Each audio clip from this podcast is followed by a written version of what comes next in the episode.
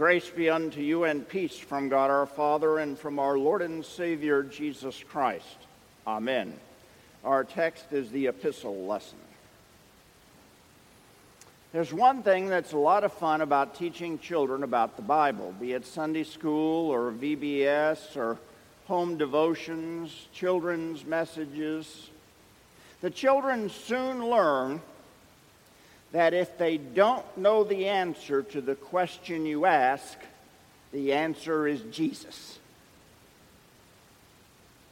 Because most of the time, that's right. And let's see if that's true today. We live in a world with deep divisions between people. But if we go back to the time of the Apostle Paul, he would say the same thing. There were deep divisions. Just look at the lesson from Ephesians and listen to the words that are used separated, alienated, without, far off, dividing wall, and even hostility because there were deep divisions between the Jews and the Gentiles. There were deep divisions that you would never think could be healed. The Jews knew they were the chosen people and frankly lorded that over others. They were. They had the word, the commandments, the promises. They worshiped the only true God. And yet the Gentiles worshiped many gods. They offered sacrifices that the Jews considered abominable. They ate food offered to idols. Immorality, immorality was rampant. Two sides drawn up against each other. The Jews didn't think they were worthy to believe in the only one true God. It was so bad that if the Jews went out to the marketplace and, and there were Gentiles walking there, they had to come home and wash or they would be unclean. And then came the Apostle Paul. And he did something remarkable. He preached the gospel to the Gentiles. And miracle of miracles, they believed the gospel. Many of them believed. They came to believe in Jesus Christ and the sacrifice he made on the cross, the forgiveness he won for them, the place in heaven. And then Paul says something remarkable about the gospel. Listen to his words. But now in Christ Jesus, you who once were far off have been brought near by the blood of Christ.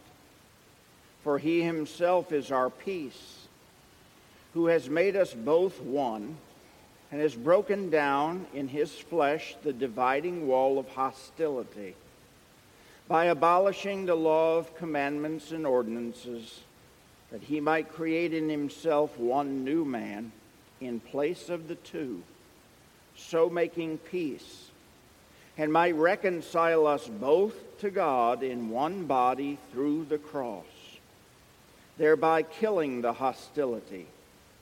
And he came and preached peace to you who were far off, and peace to those who were near.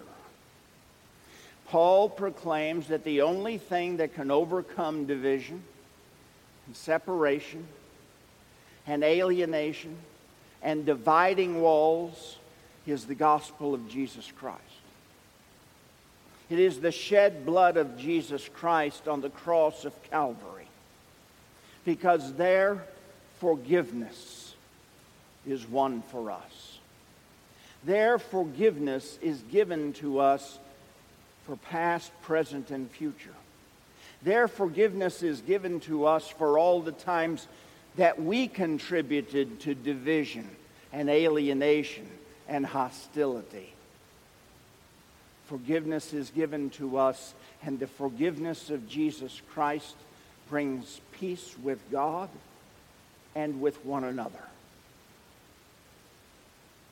We live in a world with deep divisions political divisions, ideological divisions, divisions based on skin color, economic divisions, religious divisions, even divisions within members of the same family. And we have this notion that if the right person is elected, or the right words are said, or the right laws are passed, it'll be the end of the division. Well, folks, we're looking in the wrong place. Ultimately, there is only one who can put an end to division, and it's the Lord Jesus Christ. Only His forgiveness changes hearts. Only His forgiveness brings peace. Only His forgiveness overcomes all dividing walls and all barriers. It's a gift of God through our Savior. Many would say that thought is naive and silly. They look at the symbol of the cross and the one who hung on it as signs of weakness. But we know better. It is the power of God to salvation to everyone who believes. It is the power of God. This message of forgiveness and life. So now, we are the people of the gospel because the gospel has touched us. We have that forgiveness. We know what that forgiveness means to us every day and for our lives. And now we are the ambassadors of that forgiveness and that peace to the world. Yes, you. You're not going to attain world peace.